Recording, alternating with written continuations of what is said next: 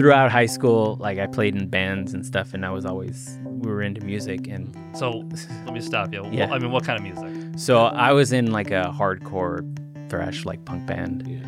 Um, and we all then sang in Spanish, so all the lyrics were in Spanish. And so when you're when you're in that age and you're like, what am I gonna do now? You just kind of take your hobby slash passion and decide like, let's do that as a Oh, per- yeah. as a career. Yeah. Like like I like music, let's make that a career. I was basically gonna go to school to be a live sound tech. Then I started to realize in that year, if you're a live sound tech, you work weekends and nights Yeah, because that's when shows are. Armando Reyes is the owner of Lake Erie Woodworks and is involved all over the Erie community, as you'll discover in our conversation. Welcome to Flagship Stories, Episode 5. My name is Chris Lantinen, and I'm a podcaster and work in the digital media sphere for the Edinboro Beehive. And my name is Nick Warren, and I'm the managing editor for the Erie Reader. Nick, this month's issue of The Reader, speaking of your full time gig, Mhm. is completely food centric. Mm-hmm. So, what can people expect when they grab it from newsstands all over Erie? Because it is out right now. Oh yeah, yeah. Starting uh, last Wednesday in March. Uh, yeah, you can you can pick it up. It's the food issue. The third time we've done it. It's the uh, can't miss dishes list. Uh, so we we kind of go through some of our favorites, some some crowdsource favorites, and this is our third food issue uh, altogether. The the the first one being in March 2020, and that that that copy stayed around for a while because that was the last one uh, before we took a little break and then came back in May. Uh, so yeah, check that out. We have What Uh, what's your? Do you have a favorite of the of the dishes Of the on dishes on here? the can't miss dish? uh, pr- list? probably uh, the Loco Taco burrito Mm, because I actually just tried them this month. for the first time, Yeah, they're awesome. they're great. Um, the loco, the loco burrito is if you want Loco burrito You, you got to try that. That's um, it's ba- it's like one of those takeout meals that's two meals. oh oh yeah, I I which is that. what I love about takeout. I did that two well, technically like three days in a row because I ate it and then ate it the next day and I was like I wanted again. And did you? Was that the California burrito that you got? Yeah, Yeah, yeah, that that one's good too. This the local one's packed with like four different meats, topped with cheese, sauce, chorizo. Yeah, it's loco loco tacos definitely quickly become one of my favorites. It's also right by where I live, which is nice. yeah, yeah. And it is in a gas station. Correct. And the funny that the two best places to get Mexican food are in a gas station and in a truck in someone's driveway Yes. on Poplar Street. Yes. So I think both those that and uh, I was speaking of Lechona Mobile, uh, who you should try if you haven't, listeners out there, but you probably have because it's really good. Um, but we have a new place. oh, uh, That- uh, uh, Enrique's. Yeah, that we touch on Yeah, I need to go there too. Yeah, we- we- conversation. so 18th Yeah. Street. Yes. Okay, so we Uh, got Enrique's too. So So okay, so there's uh, the food dishes. Obviously, we um, if you're a listener, you will remember Dina Rupp from Barista Cat Cafe. We have an article about that in the Reader too. Mhm. Uh, we also going down the coffee line. We got some Brickhouse coffee. Aaron Phillips wrote a great article about that. John Burdick talked about Greek dogs. From the editors, we talk about John Burdick not caring to write about Greek dogs too. So check that out. um, we have Oscar predictions, we have reviews and everything like that uh, as well. So yeah, check it out. Was the sure. was the Greek dog article? You had to force that one on him. No. well, if you read the from the editors, you'll you'll see what I mean. But he it was his idea, and then he was writing it, and then the events like in the Ukraine happened, Mhm. and he said we even quote it. He says, "I'm finishing writing a story about hot dogs, and not gonna lie, it feels pretty meaningless and stupid right now." Right, right. which okay, was, I you know, gotcha. I so- gotcha. it Um, was his idea. We didn't force him to write about Greek dogs. that's obviously history based, and the Aaron Phillips article about Brickhouse Coffee Yeah. ties in a bunch of history too. Oh, yeah, that's a really really Yeah. Old building, and so that's a really good read. Um, One article I wanted to point out uh, was the State of the Plate, one by Ben Oh yeah, yeah. And uh, this line in particular was very illuminating. According to the most recent Erie Leading Index report issued in January by Erie, Erie's leisure and hospitality sector, which includes restaurants, suffered the greatest amount of employment loss from the pandemic, a quote, staggering 54% or 7,500 jobs between January and April in 2020. As of November 2021, the sector has rebounded somewhat, but still lags just over 10% behind pre-pandemic levels. So just Yeah.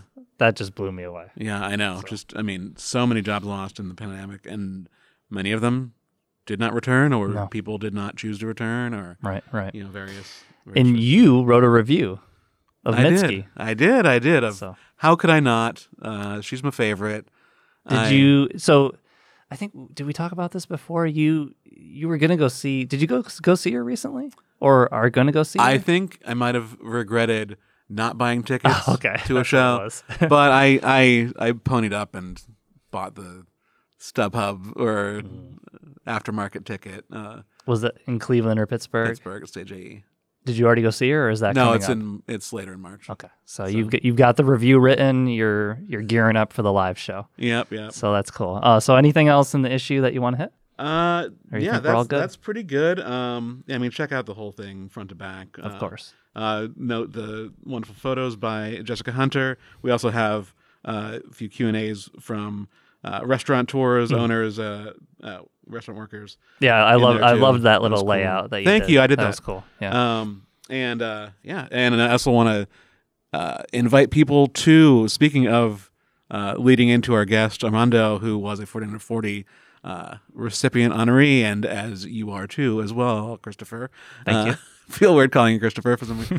Uh, it is my not- legal it- name. It's not. It's my middle name too. Mm. Uh, I just want to invite people to nominate individuals for uh, this year's 40 to 40. So that's that push is going to get started up. Uh, I think the issue is, the, well, the issue is coming in this summer. So stay tuned for that. We'll be probably talking a little bit more about that. But All right. do cool. it. So people can nominate now. Mm-hmm. Yeah, All you can go to our perfect. website, scroll down. Um, you can you'll see a link there. All right. Uh, so let's get into this chat with Armando. He Yes, was indeed. he was great as expected. Oh yeah, great. And we got into some more of his music background, which I thought was something hmm new from his bio that maybe other conversation with conversations with him haven't hadn't delved into. So I was happy to do that. Yeah. Um, any takeaways from our conversation before we kick it off? Yeah, he he just uh he's a good guy. I like I like that guy. You guys are involved in a couple things together. Yeah, yeah. Uh, he he uh, as we will mention in the interview, yeah, he kind of recruited me for the Chroma Guild, which I really appreciate. Uh, so he's been, he's obviously very active, more active than I am in that. we'll let him take it from here.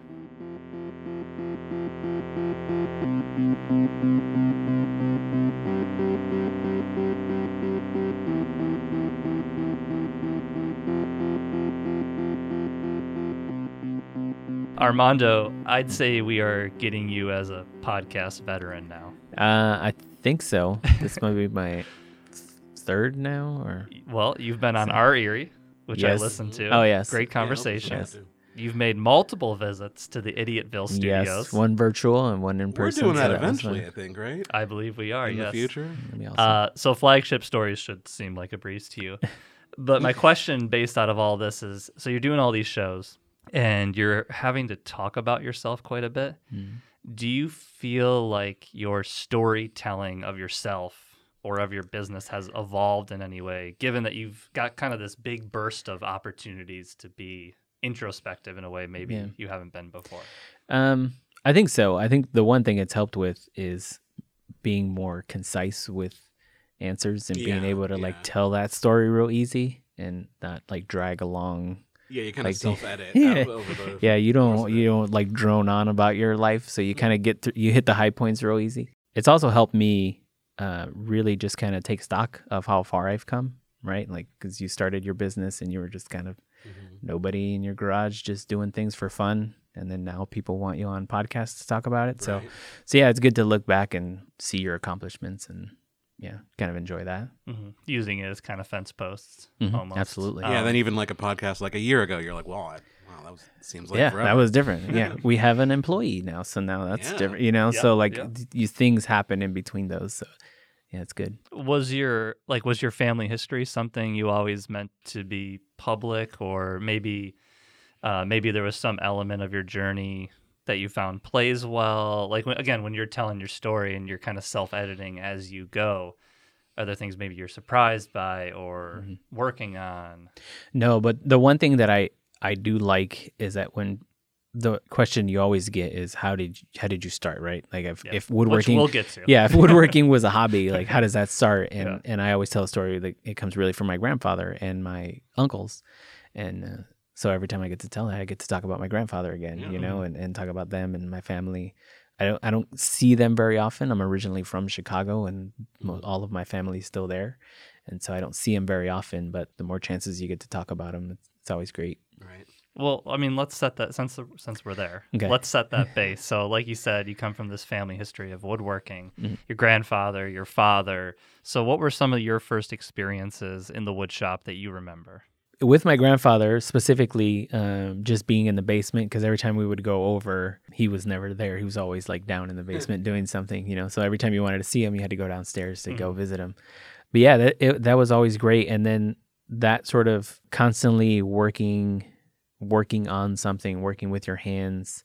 I tell people when you're when you, you're from chicago nobody has a house right we all live in apartment buildings and so a lot of my family owned their own apartment buildings. And so something was always broken, something was always missing, falling apart. And so everybody had tools and a workshop. And there was always something on a weekend that needed to get fixed, or my dad's dragging me outside, like, hold this wood while I cut it. And, you know, so, um, so all of those things just kind of ingrained themselves into your life history, basically. And it, you know, translated into me wanting to do it as a hobby. My grandfather owned a very recently owned a lobster boat Oh. in Massachusetts. he lives in Cape Cod, and so Yeah. he owned a lobster He lives boat. in Omaha, Nebraska. And Yeah. that that story made me think of the fact that like I've never been able to go out with him on the boat like my brother would and my dad would whenever we would vacation up there and I could never do it because the very small boat, very big waves. I'd be over the side Yeah. the entire time. Yeah. So your your grandfather's hobby wasn't on a boat, which Yeah. you were lucky. No, for, not but at all. Not a lot of boat. Not Not, a lot of boating in Chicago. nice, nice to have that experience. Um, You need a steadier hand to do woodworking. Hey, yeah. a little bit. uh, and I read that in that woodshop news piece that just came Oh, out. yeah. Yeah, that was cool. that some of your family members actually like owned apartment buildings in Chicago. Yeah. Was that something that got you really involved in your neighborhood? Was that Mm-hmm. something that really got you knowing your neighbors in this more intimate way? Yeah. Yeah, it's one of those things where like you don't realize like you you grow up in your childhood and this is normal, but then sometimes you realize like not everybody lives the same way. Right. And so at one point on my dad's side, he's he's one of 9 and seven of them li- we all lived on the same block. wow, so yeah. seven of the brothers and sisters lived on the same block. My grandparents and three uncles in one building. We had a building. My uncle uh, still owns a building that has 13 units in it and i think like there was three or four of them in there at one point so Cool. like you'd walk out this door and just Yeah. hey uncle you know and it's just like everybody's around Yeah, and extended family is. they're just right in the there building. which also means you can't get away with anything Yeah. like, Right, you- right. like everybody's watching Everybody knows everybody. yeah Um, I want to go back to the go back to the basement for a 2nd Mhm. I had a, I had a follow up that I forgot. Did you immediately enjoy the craft of woodworking? Like, did it feel at, at the beginning? Did it feel like labor or did it feel like creative?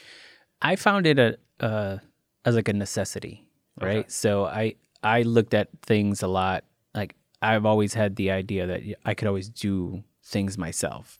Like we never had the we're like, whoa, we're gonna hire somebody to do. Like that's like a completely foreign to me. Like my dad never hired anybody to do anything, so it was always like, oh, we're gonna just figure out how to do this. And I never picked it up until when we moved to Erie, we purchased a house, and then all of the things that a homeowner does, fixing up things in their house, that's when I started buying tools and trying to make things, uh, trying to make things for the house, but then also repairs. So it was always that like DIY handyman side, and then trying to build, you know, cool things side. And so yeah, it wasn't until like I needed to to do those things that that's when it started to kind of come back to me. When did so? Is that when it got creative for you? Was in Erie? hmm Yeah, absolutely. Because w- when I started doing things, I wanted to go from like a basic level, and and the way I approach things is if if I was a professional, how would a professional do this Right. job, right? Even if it's something that you're not a professional at, but mm-hmm. like if I had to put in a new light in the house, like like I could stumble my way through it, or like I would do research. Yeah. What is the best way to do this Something thing? you And- don't really want to mess up.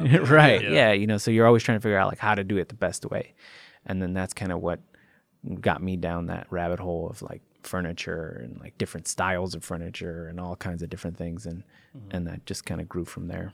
Well, like the necessity of being like a handyman, that's like renting 101. Yeah. You know, so like the last place I rented, the the landlord was just very old and so she would just for anything, she would basically hire the same guy.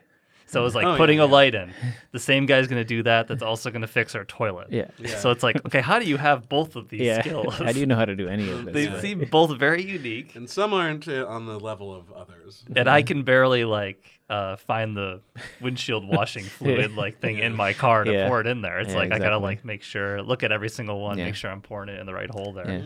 And that's the other half of my history, right? So like Yeah, yeah, as a definitely. trade, like I was a auto mechanic. So for the 16 years of my life, I was Yeah. like that's what I did for a living. And That was at before I did- Audi, uh, for Audi, yeah. Okay. Yeah. So that was a that was a whole nother journey of mine. So yeah, it still works. I can say I I didn't I never that's one thing that I never did as a hobby. Hmm.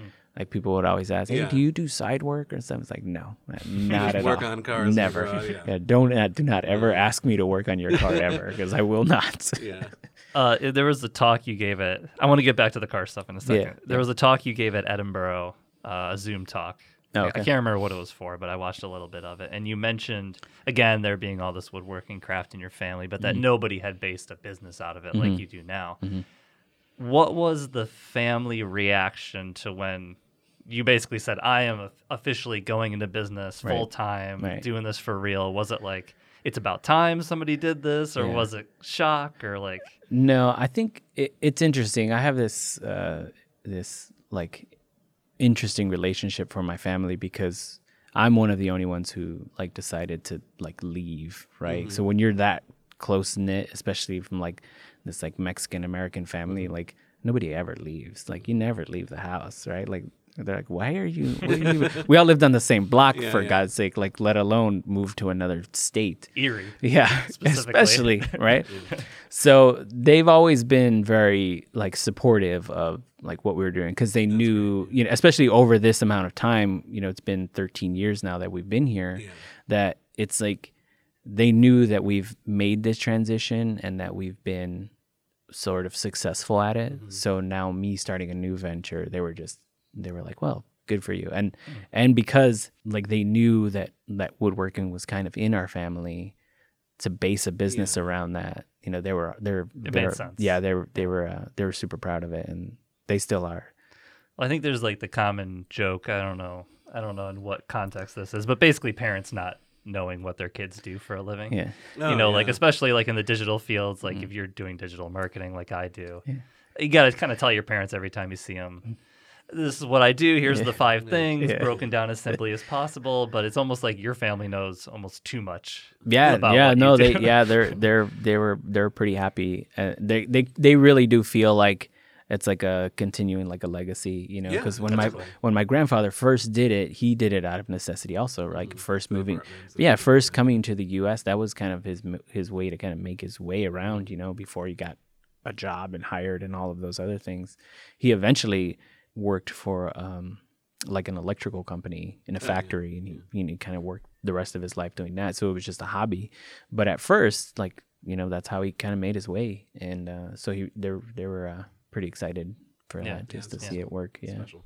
so again we, talked about the the next part of your story which is you come here in 2007 Mm-hmm. you move from chicago to erie. You work for audi right um, so go a little bit deeper on that original career path i know you went to school Mm-hmm. Uh, to be a technician and all that yeah so my original thing and this is going to transition to the music part of this Okay. conversation i'm excited i'm excited so yeah throughout high school like i played in bands and stuff and i was always we were into music and so let me stop you Yeah. Wh- i mean what kind of music So I was in like a hardcore thrash like punk band. Yeah. Um, and we all then sang in Spanish, so all the lyrics were in Spanish. And so like that when you're when you're in that age and you're like, what am I gonna do now? You just kind of take your hobby slash passion and decide like, let's do that as Oh, a yeah, as a career. Yeah. Like like I like music, let's make that a career. and so I did. Oh, I, have been there. yeah, I went to college. I went to college for a year, and then in that year of college, realized this was not going to be a great career. That's Like- exactly what I did. I, I majored in music for one year, hated it. Yeah. And then Well, like, what are those first classes like? Are they teaching you about the music business? No, Or th- so- is it like oh tech no, technical? Uh, well, you're- Yeah. know-how, so I, I went teaching? no no I went through uh like at first I was gonna do recording like to Okay. work at a recording studio, Okay. and then I talked to a guy and he was like, well if you want to work at a recording studio, he's like pay's not that great. He's like it's not that really great of a gig. A He's good, like- good thing for a teacher to Yeah, say. no. Well, this was It just is- somebody. is, honestly, yeah, this was somebody who I Yeah. who who was working at a studio. Oh, okay. And then uh, he's like, if you really wanted to like, have a better gig, it's like is in live sound. It's like you know doing live sound instead of recording. Yeah. And I was like, all right, cool. So that's what I that was that first year. I was gonna do. I was basically gonna go to school to be a live sound tech. So, like, you work at a venue, band Right. comes into town. Yeah, venue or Okay. you like you were touring with a band or whatever the case may be, and you're doing their sound. And then I started to realize in that year, if you're a live sound tech, you work weekends and nights Yeah. Because that's when shows are. Yeah. And I was like, well, that's a terrible setup. That's like, the yeah. thing. Yeah. The time when you actually do. Yeah, that's things. like- no, Go no, ele- no, 11 a.m. Yeah, uh, th- yeah, Friday not- show. There's no nine to five. Like, There's nothing on Monday. exactly. Except maybe School of Rock. Don't they have a, a midday Oh, they show do have- during they during have- school hours? so so I realized it wasn't going to be a great like job like career and and that's what I wanted like I wanted a just a regular stable like job you know and uh That's that's like exactly what I did too. Like I majored in like film and animation, and then like realized almost too late that like oh this is like totally just only freelancing, and I have to like sell myself every like you know two weeks. Yep. I'm like, so you became a that. journalist. Yeah. Well, I have a steady job, so yeah I don't Yes, need to, I don't need to No sell work. myself at all. yeah yeah that's days. that's what I wanted and then uh, because there was a couple of times where you're working with like a, a wedding band or something you know you're doing weddings and they're like all right we're gonna we're gonna set up around five come back at 2 a.m we're gonna break everything down I was like this is terrible Yeah. So I was like Yeah, you're staying out till like four. yeah something and like yeah that, like yeah come come by every friday and saturday Hmm. evening it's like no thanks yeah.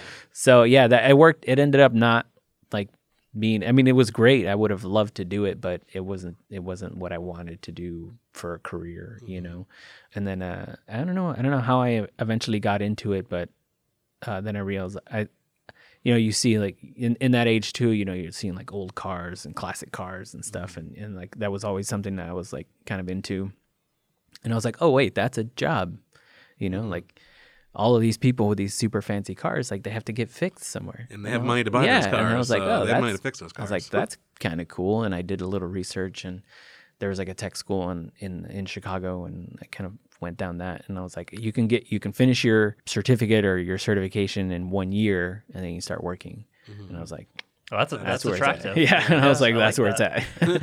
So I can be making money in 13 months. Yeah, Okay, exactly. Let's, let's do that. yeah, Uh, since Nick's a musician and I'm a former music journalist, we can't let you escape without Mm-hmm. Awesome. um, telling us what you were listening to growing up. And for this, Yeah. as Nick has seen, I pulled big rock albums when you With were some 16. truly awful Awesome. albums in Okay, there. so we've got we got Californication, Little Okay. Red Hot Chili Peppers, Mhm. maybe Rage Against the Machine, Battle Absolutely. of Los Good. Angeles. Love it. Okay, uh, maybe maybe not like um, Don't even Human. Clay, Yeah. you know, Terrible. little, No. little Creed Black Human Creed. Clay, a CD No, I had. no, so no, what no. were you listening to? Uh, a lot of that. It was a lot. That that age uh, definitely was kind of sixteen. So yeah, I was in high school. We're just starting That's like when you kind of starting my are band at knowing what you like. Yeah, you get that's into it. It was, you know, a lot of Nirvana and Mhm. you know that kind of stuff. Rage Against the Machine, System of a Down, like all of that kind of stuff that was coming around around then. Yeah, I started playing guitar. Uh, I'm a guitarist, so I, I started playing guitar around, I don't know, when I was 12. Um, my brother, it, it was his idea to want to learn how to play guitar, and he just he couldn't like get the hang of it Just kind of sat around there. and it just like, sat "Well, around and then this." one day it was really interesting because he's like he goes oh I, I figured out like a couple of things and he showed me and i was like i was blown away i was like wow that's super cool Yeah. and then i was like let me try that and i just kept playing he never played again and then so i just kept playing and then so It was your guitar now. yeah, it was it. And I just kind of kept going from there. And I and I played, I'll use that term loosely, played guitar. And then when I uh, met some friends in high school, one guy's like, "We should we should start a band," but nobody, none of the other my other friends knew how to play anything. Yeah, But the yeah. idea was we should start a band. And Oh, I was like, cool. and I was like, yeah, Yeah. all right, sure. Yeah. So I played guitar, and you know, one guy brought a drum set, and off we went. And uh, because we were all not very good, like well, punk band is a pretty Oh, yeah. that's a pretty good place to start, you know. So yeah, so yeah, I think I was, I think it was 16 when we when we started our Yeah, band. how long did that last for? Oh, for a long time. Right? Yeah, it was it was a long time. I think we I don't even remember when our last show was, but I played probably 15 years at least. what was yeah. the your long? Did you have multiple bands, or was that just one? Just one, basically, What, what, what were you called? Uh, the name of the band was C Sin Orden, which Okay. is Spanish for without order. Um, How was it? How was it breaking into the Chicago music scene, going non-English? Uh, well, I was actually it was it was pretty interesting. So when I first there was a there was one band who's this like major major band in the U.S. and they're called Los Crudos, and they're the they're from Chicago Okay. and literally like Oh yeah, I didn't even. Six blocks away from what Yeah. where I grew up. And they're Right. like pretty much like the one of the fly, when you when you think of like exclusively like you know Spanish speaking band, especially like punk bands that like they're pretty much it. Mm-hmm. they are Yeah. it. And so that they had kind of stopped playing right during this time, which is like 98. Yeah, like Union Thirteen too. yeah. right? yeah, yeah. So there's like this is around like 98. And we started uh we started playing and I had got a CD with a compilation that they had a song on and my uncle gave it to me and he's like, "Look, this guy lives like down the block." Cuz that's what was interesting to him that, Yeah. that he lived so close. and I was like, "Oh, that's cool." And it turned out that his sister, the guy's name is Martin, and his he's the singer. His sister was like a teacher's aide at our high school, and she was like, Oh, "Oh, my brother wow. plays in bands too." And I was like, world. and I was like, Weird. "Oh, that's cool," you know. And you're thinking like, oh yeah, yeah, I was just like, oh, it's just like some random band, dude. Yeah, yeah. here's this like you know this like hugely connected, like well-known dude in the world, you know. and so um, I met him at a show. We went to this one show, and and I met him there, and I was like, yeah, we kind of play in a band, and and he was like, oh, maybe I'll come by sometime when you're practicing. I got his number, and and I think for him, he was kind of excited just because it was like, wow, there's some other like Hispanic kids in the Yeah, neighborhood playing in a band, like. So even though if they're terrible, it's still cool to Yeah, see yeah. that it's just happening because yeah, not a lot of like punk bands come out of the neighborhood. You know, what I mean? Right, right. it's not like the biggest thing. So, uh, so yeah, we just we kind of hooked up with him, and um, you know, we, we did shows, and we just kept growing and playing. He would introduce us to new music, and we would start listening to that, and That's like awesome. trying to learn what like punk and hardcore was about, and that kind of stuff. And we just kind of grew from there. By 2007, when you moved to Erie, are Mm. you like, are you burnt out on music, or do you did you try to get into the Erie music scene at all? No, I.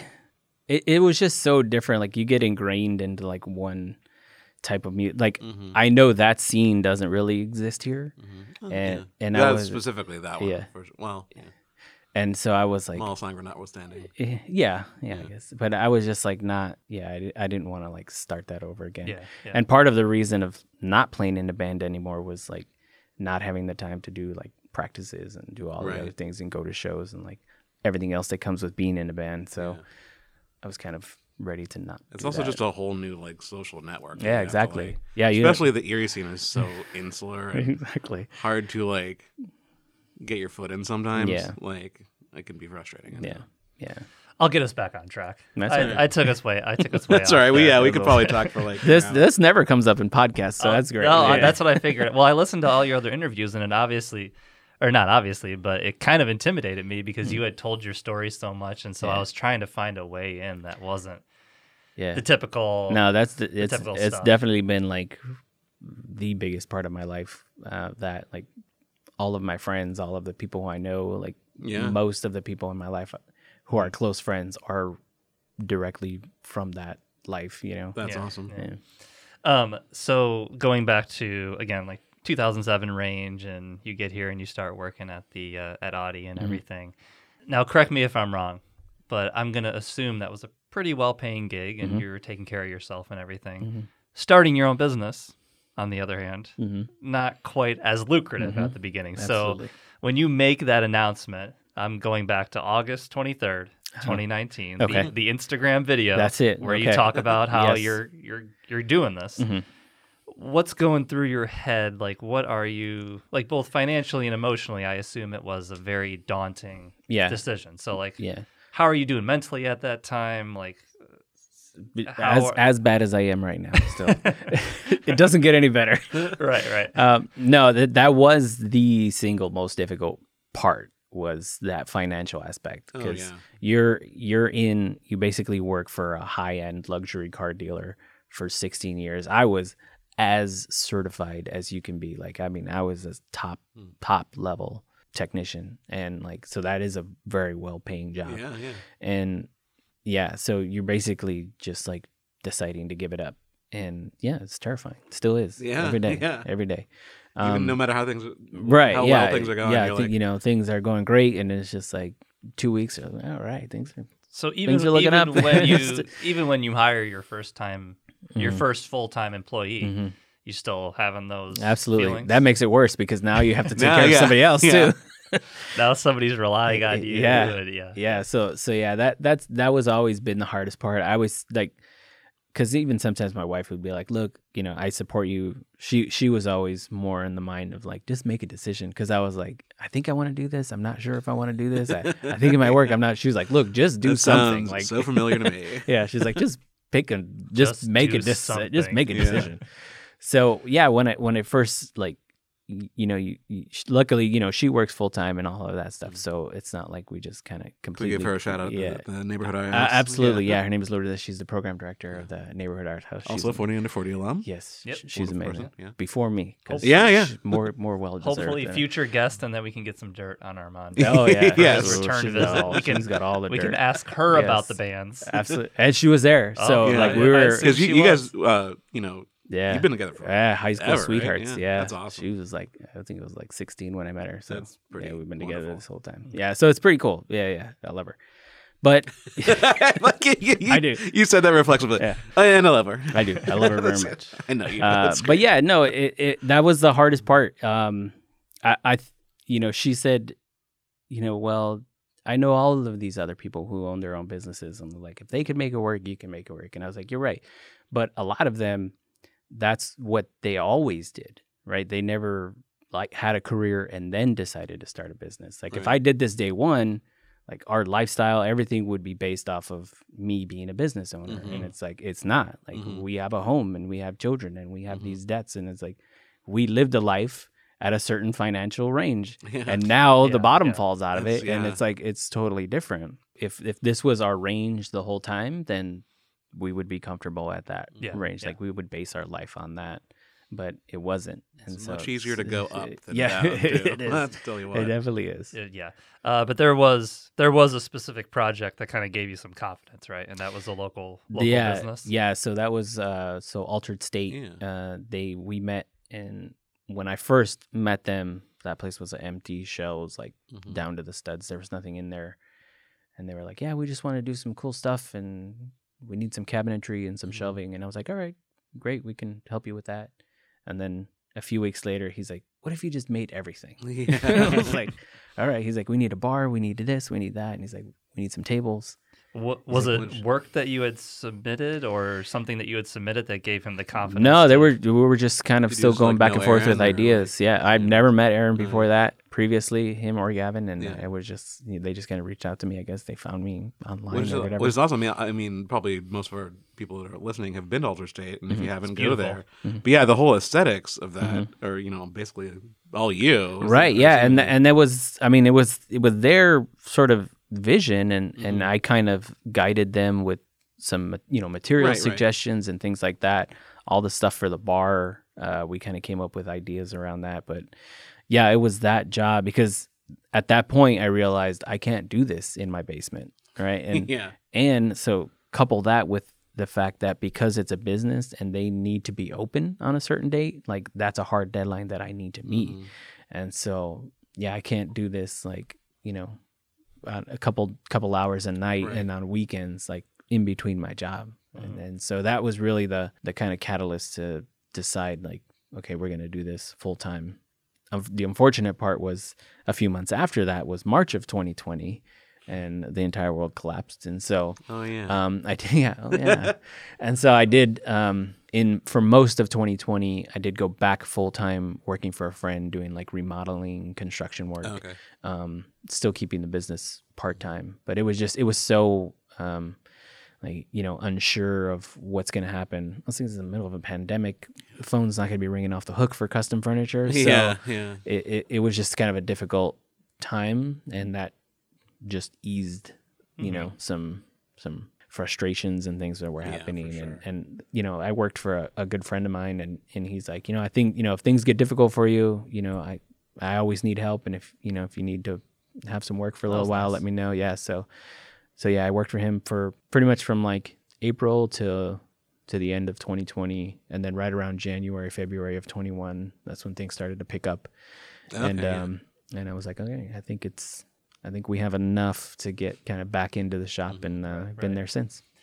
with the with Lake Erie now being full time, Mm-hmm. what were like the business necessities that most took you out of your comfort zone? Is it Mm-hmm. like doing interviews like this, or you know, being on Erie News Now Mm-hmm. or whatever?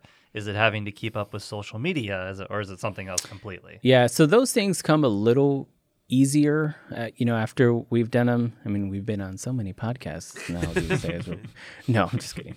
Um, like that that stuff's not too difficult. The the things that are difficult for me are the actual business things, like you know, what Like is, what is- yeah, you know, yeah. what's your uh, you know, income statement look like? How's your. P and L these days? And Yeah. it's like, what what are you talking about? It's like I don't know what you you know. You know, how's your uh, profit level and your, what is your margin at these days? And it's like, You're oh like, man, oh, like pay I, my rent- yeah, or pay- you yeah, pay my I don't know. I'm lucky. It's, I, I, Fearing QuickBooks. yeah, and, uh, yeah. I can. Like. I'll stumble my way through most of this, but Yeah. now, this year has kind of been. Um, I I really wanted to sort of shift my focus into really understanding what it is to own a business, Mm-hmm. right? Like, because it's if if somebody wants to start a business like mine, whether it's woodworking or starting a bakery or you know whatever that kind of thing is, it's knowing that part of it is. 30% of the Yeah. job. You know, being good at woodworking is the smallest Yeah. percentage of being successful Yeah. at a business. Have you gotten any like help from any uh, sources I, around? I get help from everywhere. I get uh, whatever help I can get. I know there's like a lot it. of like you know business incubators and Yeah, stuff like that. yeah, and I, I know you're plugged into it. Yeah, creative business accelerators. I took one. Um, it was based in Pittsburgh, but it was through Bridgeway Capital, who Yeah. who is like here in Erie also. Um, that was really good. Uh, you know, we have like flagship fund, Mm-hmm. Kiva loans. Uh, I've worked with the redevelopment authority to get some loans for equipment, and like all. I try to do.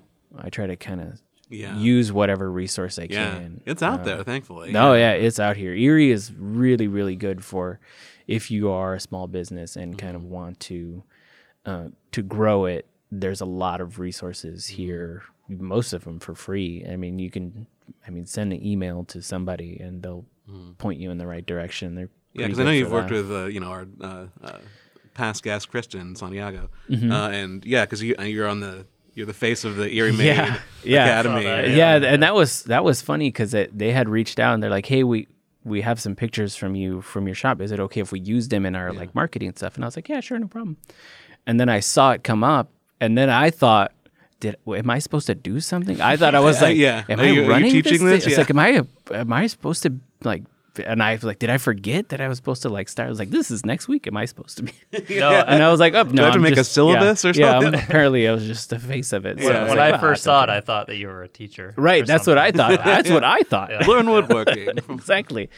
Yeah, like learn some tips from Armand. I was like, no. So, but no, they're doing a great job. But what their program is was basically the the Erie based version of the one that I did. yeah, yeah. But it it happened to be like in Pittsburgh. So, but um, You're just you were just a model.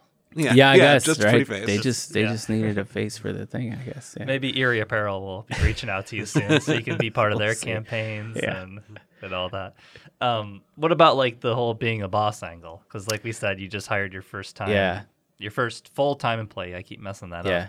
So have you thought about like, all right, this is the kind of boss I'm going to be. These are kind of the expectations of the shop. Because I assume Yeah. you've had part time people too, right? Uh, yeah, a little bit. Like I'll, you know, sometimes people would come in and like, you know, once a week or something like that, or Mm-hmm. if I need some uh, help for just to get through a job, you know, I've had some people like that before. But um, no, I heard uh, his name is Carlos. I heard him September, end of September, and uh, it's been great. Uh, I never liked the idea of being a boss, and Yeah. I, and it's funny because he says it because he'll say like, "Oh, I was talking to my boss," and I was like, "Oh, that's weird," you know. Like, yeah. But I never, I never refer to him. I, ne- I try to never refer to him as like, "This is my employee, Carlos." I always say like, "This is Carlos. He works with me." Yeah, like, yeah. like I don't, I don't like because. I like we're there's only two of us, Yeah. so it, it, doesn't really even feel right that like I'm the boss, you work for me. Like it doesn't make sense. Like we're both here together, we're Yeah, both yeah. doing the same thing. Um, so yeah, he, he's definitely uh, been a big help uh, in what we're doing. And but yeah, I don't I don't know like Yeah, the first time you get called boss is very yeah weird. yeah it's, it's it's it's definitely strange. It's like I know that that's true, but yeah, it's, it's You, like, ha- you haven't Uh, accepted don't call me it. that. no no no. at all. Well, we talked to Dina Rupp in our last episode, and she owns Purrista Cat Cafe. Oh okay yeah. yeah. And she just became a boss, and so Yeah. I think we talked with her Yeah, about to, like, like, several people too. yeah. Mm-hmm. like sort of the dealing with like the and not to put this all on Carlos, but Mm-hmm. she had multiple employees, but just like you know dealing with mental health of employees and Yeah. like giving them time HR off kind of things, stuff, like, yeah. yeah. HR kind Yeah. of stuff. So I, I, have you thought about that at all? Yeah, yeah. So again, and maybe it's to my to hire detriment. someone for but- HR. Yeah, maybe it's to my detriment. But I'm like, dude. He's like, he's like, yeah. I think I, I got a wedding to go to. It's like at the end of the month. Like, you think it's okay if I? Take? I'm like, yeah, dude, no problem. Sure. Right, He was right. like, well, you do like a week too. Fine. Because Yeah. for me, it's like I've been here by myself the whole time. Like every day you come in is a, Giving is a you good day for me. yeah. So like you were gone for a week. Like. Well, no Did skin that off for a my year back. or Like, two, yeah, yeah. I c- I will be able to handle it. You know. Up, up to this point, you've only been approving time off for yourself. Yes. So this Yeah. is Yes. you're Which is very rare. easygoing. I know. Yeah. Yeah, Well- so I, I try to keep it very casual. Yeah. Uh, let's talk about some of your related projects. And before Mm-hmm. we do that, I just kind of want to know you're very active in the community. Oh, so that's why I'm going to ask you this. What is your general philosophy about the Erie community, about what you want to get involved in, about how you want to be involved? Mm-hmm. I, you know, I've heard you talk about this in other interviews, and you have a good response here, I think. yeah. Um, so the I I always want to give back as much as I can to the community because I feel like it's given me so much, right? Like the opportunities, the the ability to even start a business. Again, being from Chicago, like I would have never decided to start a custom woodworking business in a city that big. It could be impossible, right? Right. Like it's so hard to just get started with that kind of thing. And like cities like that, mm. they have it. Like you know, they Yeah, probably- yeah, you're one of a thousand. yeah, yeah. so you know, many just throw a rock, any- you'll hit anything, somebody yeah. who will make you something. Like Yeah. it's You're, not you're that hard. You're competing against somebody that has an HG, HGTV show. Exactly. Yeah. yeah, like yeah, that exists over there. Mm-hmm. And so so here just the ability to even do what I'm doing mm-hmm. and and people be open to that. Um, the idea that people are starting to look for local businesses to do those things. Um, I know a lot of people. The, our conversation starts. I've been looking online and I found this, but it's not what I want. And so, just for even people to think like, let me see if there's a local option for this. I think that's starting to grow, Yeah, right? Like sure. the idea that we don't have to just buy everything online. That I bet we can find somebody here who does that. and then it's kind of like you know mutually beneficial because like Mm-hmm. I'll, you know I'm sure like those people are quick to be like, like oh this is locally made locally, locally Oh yeah, crafted yeah. like it- and that's a point of pride and, it there it be. is a point of pride. And a lot of times, for a long time, that wasn't like people Mm-hmm. didn't care if it was made locally. They would just like buy whatever they needed.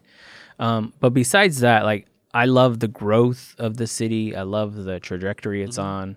Uh, you know, Erie sometimes has this like double sidedness where you, you meet these old people or whatever people who've been around a long time, and they're kind of like, you know, cynical about a lot of things. Mm-hmm. And for me, it's always like, look, we can, you know, we can go up a hill or we can go down a hill. It's like, well, let's just start trying to go up, you know, and we just take these smaller steps. And as long as we all are taking that same step in that direction, I mm-hmm. think things will start to grow. And, mm. you know, there's some people, the, the difficult part, the, the, the kind of the good and the bad about this sort of circle of people who are in Erie making things happen is it's it it's very welcoming but it's mm-hmm. sometimes it's hard to find a, your way in you know like so Yeah. so you can get into this circle but if you don't know it exists or you don't know who the people are involved you kind of feel you can still have that feeling of like helplessness. yeah and you're like oh i don't know all these people. But once you get in like everybody's like really welcoming Yeah, yeah. like yeah. Let's do this or i want to work with it's kind of like an open secret yeah like, exactly. Once yeah. There's so many things in place of like oh Mm-hmm.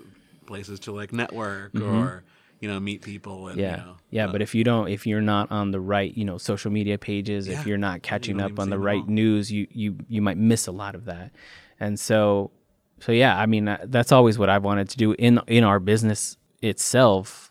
Like i didn't once once i had a shop i didn't want it to just be a shop. This is not just our place of business. You know we wanted to open it. We're teaching classes. Yeah, you know we talk might about see- yeah. school while you're yeah so Oh, so yeah. we wanted to start teaching classes just because you know i think people are interested in that stuff you know with the explosion of you know youtube and things you know people are watching Oh, yeah. videos all the time you look up some of these like woodworking channels and stuff they're you know millions of subscribers and hundreds of thousands of views. So people are interested uh, especially during those covid times of like working with your hands and learning something new and learning a new you know hobby.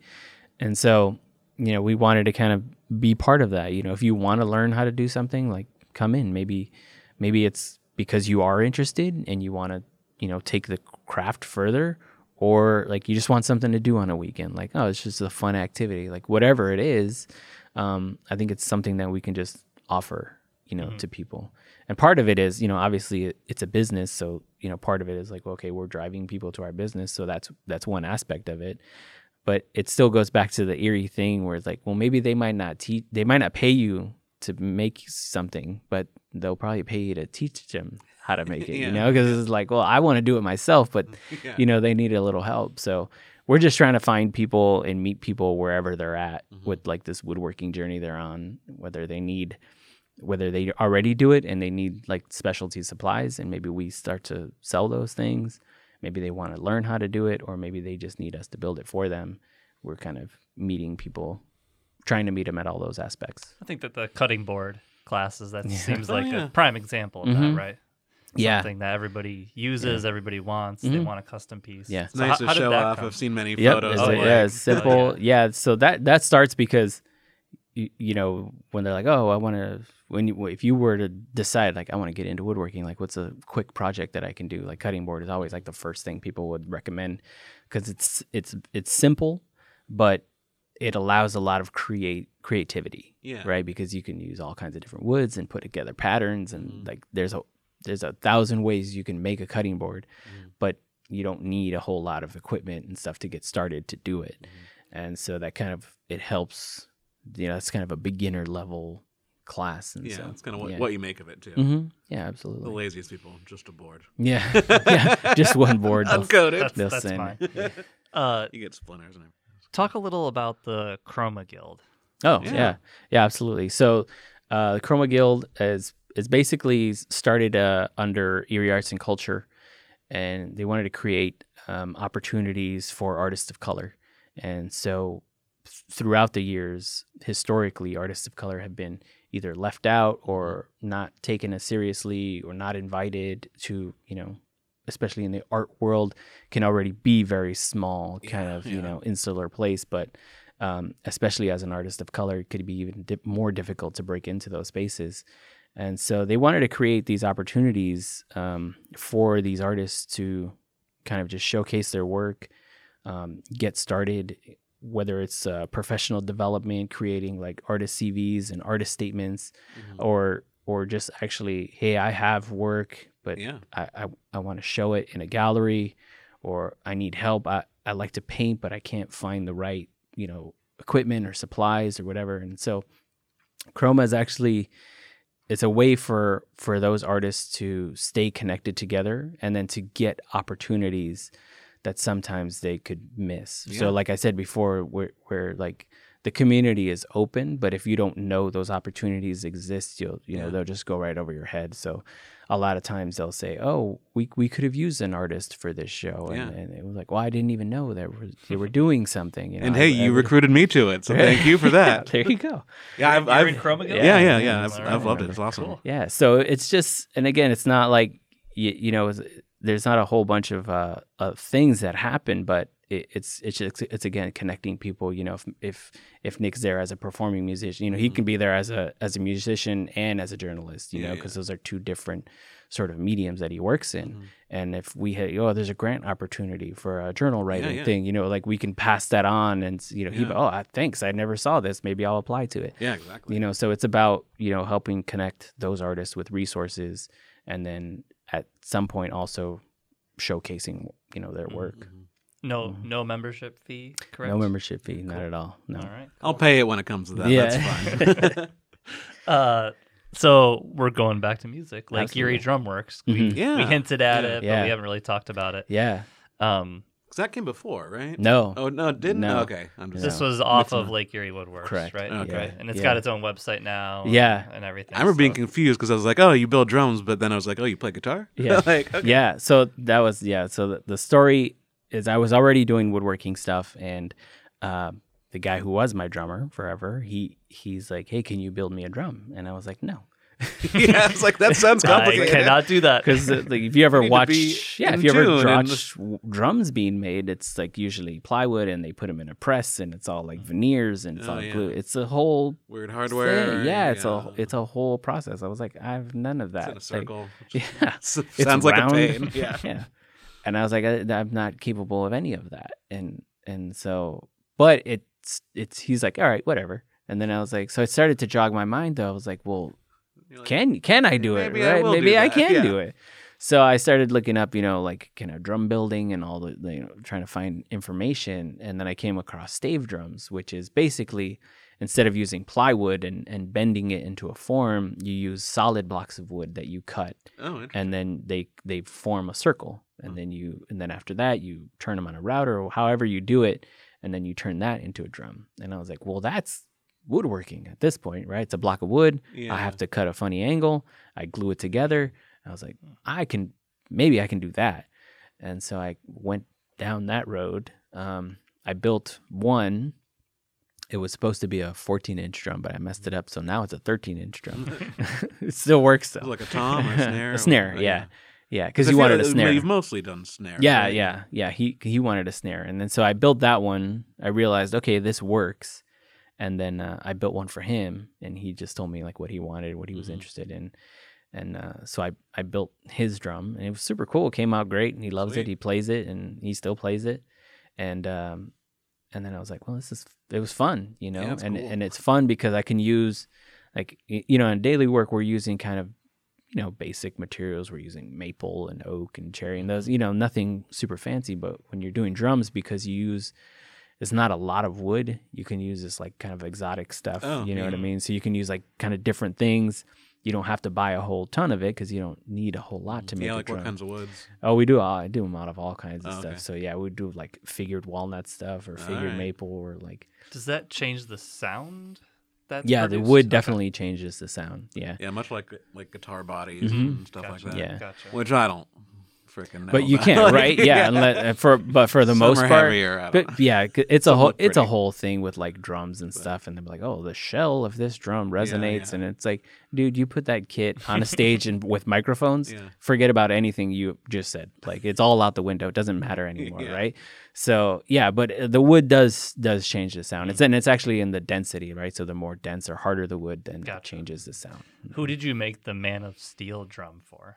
That just Uh, caught my eye. when I no, was yeah, through no. I still have that one. It's just Oh, still cool. kind of sitting around. Okay. Nobody bought that one. So yet. you just made it because you wanted to make it. yeah, Not yeah. is are all the is most of the Lake Erie drum Drumworks stuff is most of it made to order or like yeah, it is now. people like reaching out to you? Yeah. Yeah. Yeah.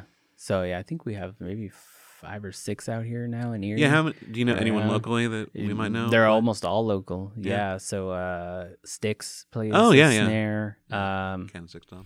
yeah. Uh yeah, we there's a lot of dudes. I can't think of Yeah, sorry to put you on the spot. I'm No, just yeah, I'm gonna go through the list. Bring up the bring up the list on the thing. I have to ask about uh, Boy Scouts oh, because absolutely. that was part of my my Oh, identity growing awesome. up. Like I Oh, was I was an Eagle Scout, all that. Yeah, yeah.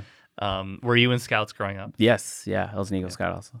Uh, what's I'm the, an Eagle Scout. We're still Eagle or Scouts. Eagle Scouts. I feel so bad in this conversation. I just made it to like Not an Webelos. Yeah.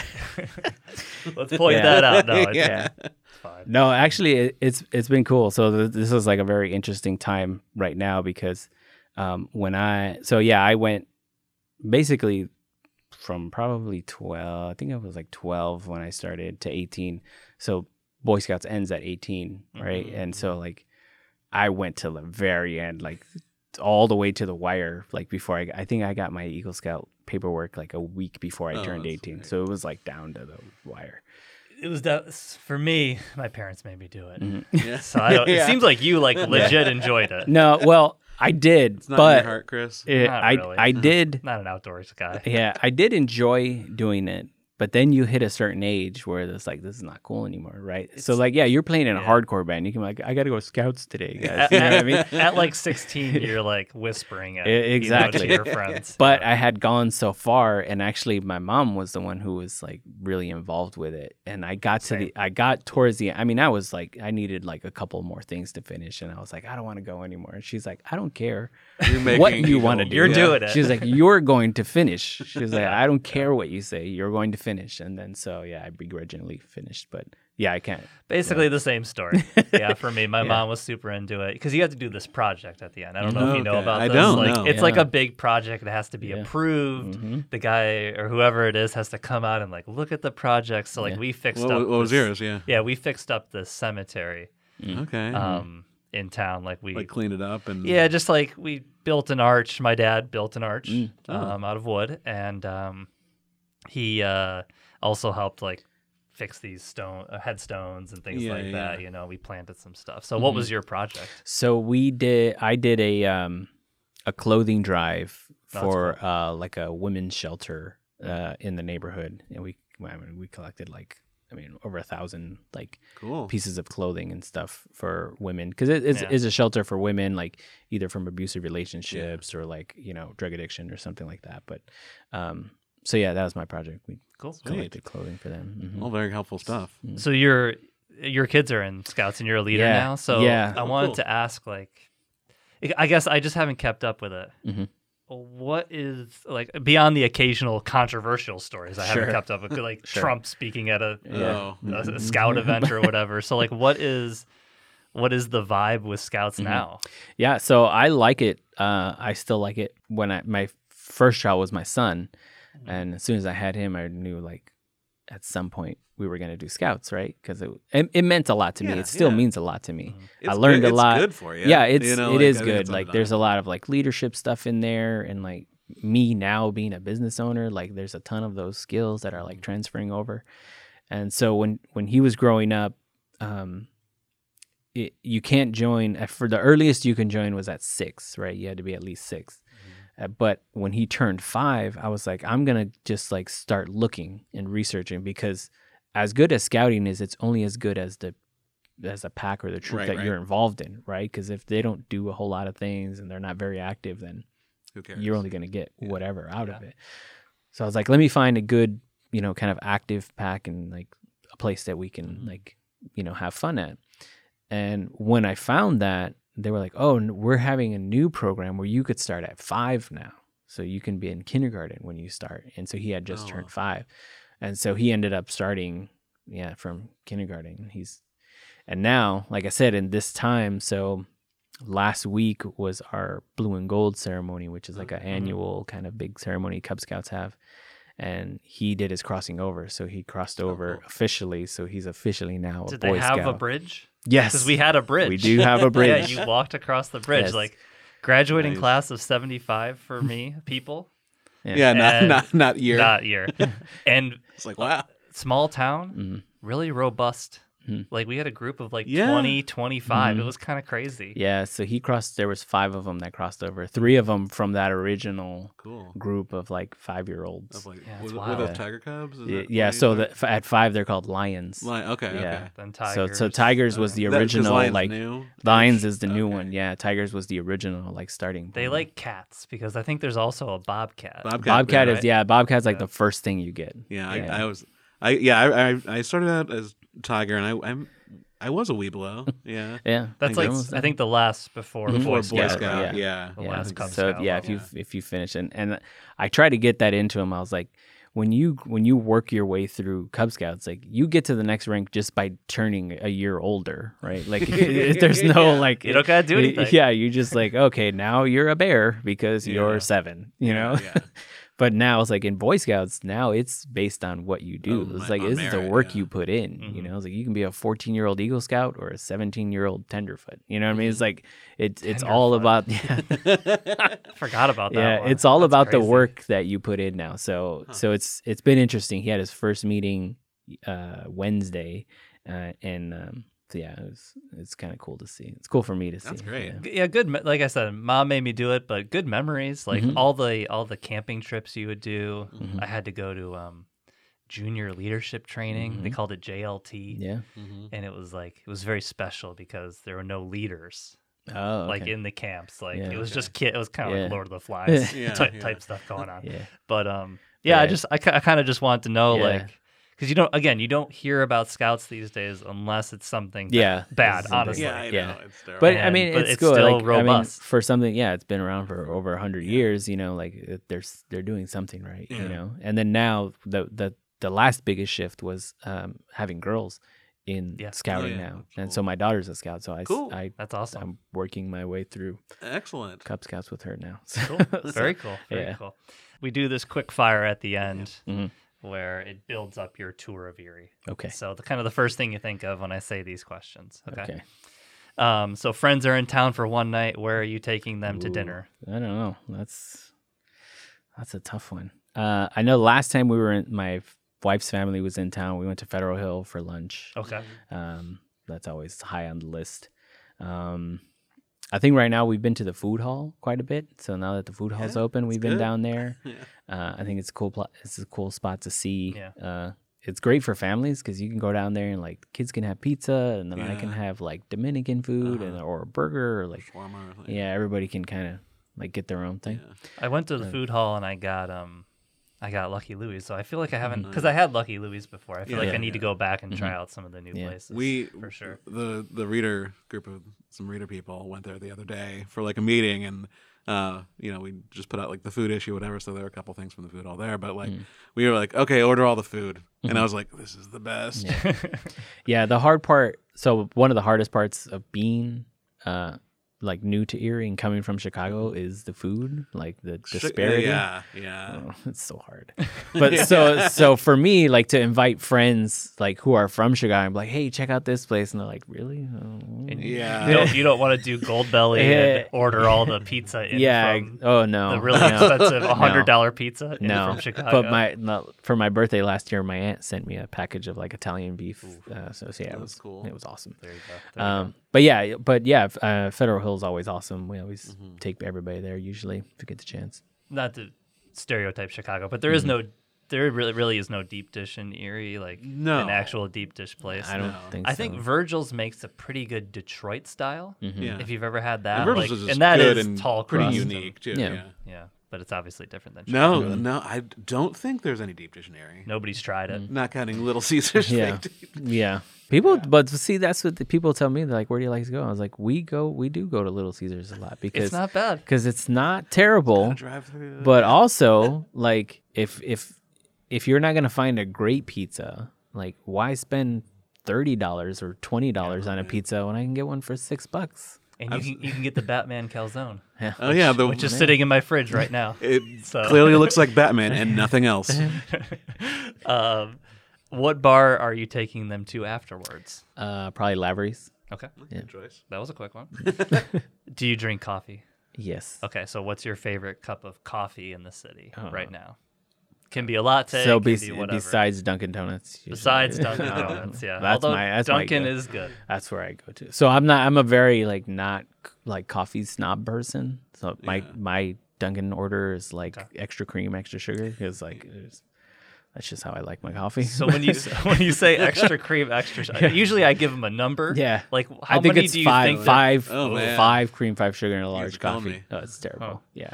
Uh, you know what I like from there is I'm they have coffee like guy. uh is it I don't know if it's a cold brew. They have something that borrows beer language.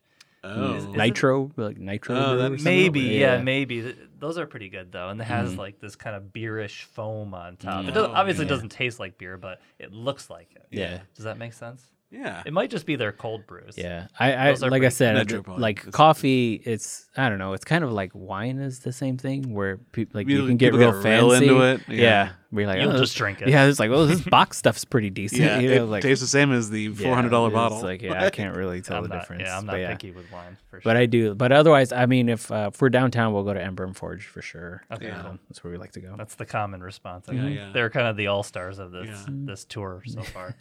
Um, what local shops attractions are you always stopping by if you're going in that direction? So we'll take it out of the food realm. Okay, so like actual like shops to walk Yeah, like stores or you know maybe just Erie attractions. You know Yeah, things I like don't that. know. I don't know. I know that's a tougher one for me. I'm people. still just like shopping again, like post pandemic. Mm-hmm. Yeah, just going in. I realized how often I would just walk into a random place and just browse around with no intent. Yeah. I don't do that anymore. Yeah, Like, I think, and I think I'm it's starting to a little bit. Yeah, Th- that might be a good way to phrase the question in the future. Like, what's the place you go to where you browsed with no intent? Mm, Yeah. yeah. It's You just like you just like it's, being in there. yeah. It's hard for us because we don't. We're not big. uh We're not big buyers of things. Yeah. And so to like shop make 'em, around for yeah. yeah. like to shop around for stuff is not something that we do like often. I don't know. It, Do your, it's- do your kids just like spending time in GameStop? no, no. See, and not, no, they're they're not. They're I'll, not I'll do that ga- every now and They're not then. into the games at all. We've, Oh, we've kind of Oh. curtailed that Okay. a little bit. We kept them off the TV and the good. Oh, and the screens. that's good. Um, So you're not Yeah. you're not hearing the sounds of Fortnite No, constantly. no, which That's is which good. is interesting, and I, I kind of feel bad because my son's 11 now, and he's like like that's their entire world, Yeah. you know. But he's his friends and yeah stuff. yeah he's not he doesn't do it at all. Hmm. So Is I- your oldest 11? yeah he's 11. So 11 it might seven. still be. You might get the push. Yeah, enough. I think Yeah. so. I think it, it'll probably come at some point, but but then again, uh, you know, and for me, I was like, well, when you grow up and you realize like you read like four or five books, you know, a year more than Mm-hmm. other kids do because instead of playing Fortnite, you like to read. Yeah, yeah. Like when you're older, you'll thank me. Yeah, for sure. He's listening to this podcast right now. And, yeah. I mean, gaming is very intense, Mm-hmm. like to enter these days. and, and it's different than when we were kids. It's Yeah, there's more of a social aspect Or- to it that right. can be It's better good or bad. Right. Yeah. You know, Right. so like it's more it's more complex at least. like my game. fir- my first game was like Contra Oh, yeah. Nintendo, Oh, yeah. so yeah. it's like very obviously different. up up down down left right left right. Oh, of B course. select start. That's right. That's right. um, Can never forget that apparently. so since you got the music background, do you have Mm-hmm. a favorite local band? Ooh, that's hard. I don't know. I can't say.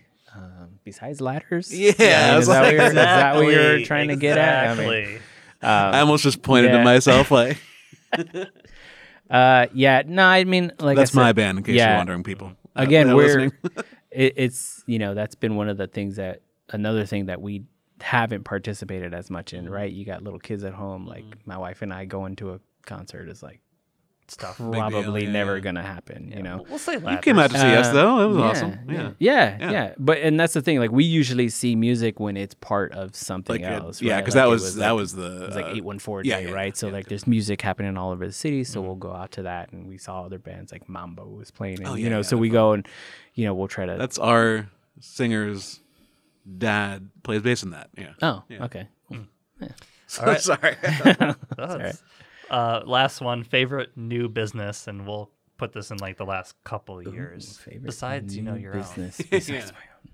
Yeah. Um, Anything that's popped up that you're like, oh, that's a good idea. I like good that. place. you mentioned the food hall already. Yeah. Sorry. Oh, yeah, you did like- yeah, mention yeah. the food hall. No, You- I suppose you could say that. Yeah, I mean the yeah the food hall's been great. Um, There's weirdly been a lot. Like Yeah, there's a there is the a lot of new stuff. I mean, you like you mentioned the cat cafe, like just things like I I think it's cool that people are just like taking the plunge and doing these things, Mm-hmm. right? And and especially when people are doing things that normally wouldn't happen in a town of our size, right? They're gonna like we're gonna Like a cat cafe. yeah, like a cat cafe. Like who's Mm-hmm. who decides to do something like that? You know, but it's like good for you. Like Mm-hmm. you have an idea, you've seen it somewhere else, you're gonna make it happen here. You know, so I love to see all of that. All right. I Uh, think yeah. that's it. cool. Yeah. I think we're good. Thank you, Armando. Yeah, thank that you. That was awesome. Cool. Yeah, thanks, bud. Yeah.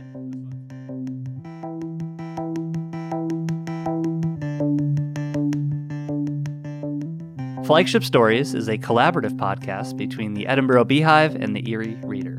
You can find the Edinboro Beehive at nwpabeehive.com, where you'll get information on our broader network. And you can find the Erie Reader and, you know, my stuff at eriereader.com, or you can pick up the actual issue and hold it in your hands free around the region. Uh, and if you need help, you know, finding a copy, go to eriereader.com slash distribution. You can subscribe to us wherever you listen to podcasts. You can email us at flagshiperie at gmail.com. And thanks for listening. Thanks for listening.